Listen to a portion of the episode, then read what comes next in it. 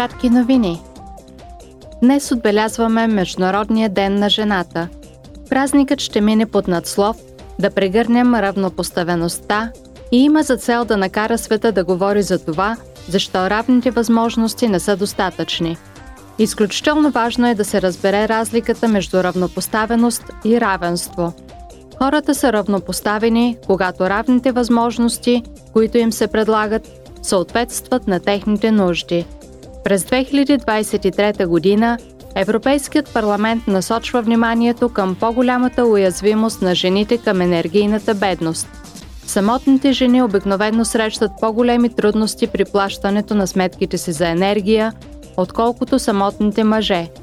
Това се дължи често на по-низките средни доходи и на неравностойните условия на труд за жените – ниски заплати, непълно работно време, несигурни работни места. Евродепутатите от комисиите по бюджети и по економически и парични въпроси обсъдиха тази седмица изпълнението на програмата InvestEU, която влезе в сила преди две години.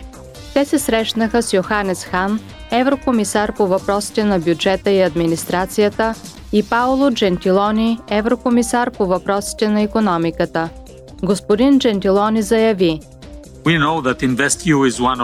Знаем, че InvestEU е един от ключовите инструменти за мобилизиране на частни инвестиции за общите ни приоритети – от екологичния и цифровия преход до подкрепата за малките и средните предприятия с цел постигане на по-устойчив и приобщаващ растеж.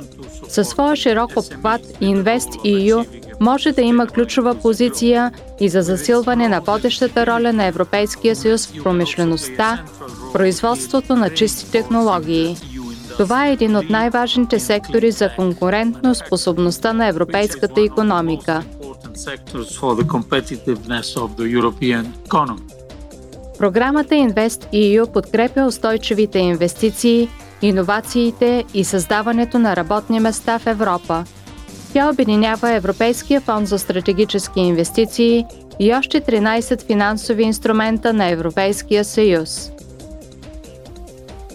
Днес и утре специалната комисия на парламента относно пандемията от COVID-19 организира два семинара. Тема на първия семинар е актуалното състояние на готовността и реакцията на Европейския съюз при кризи. На втория семинар евродепутатите ще се срещнат с експерти, за да обсъдят ключови факти и събития, свързани с дългия COVID –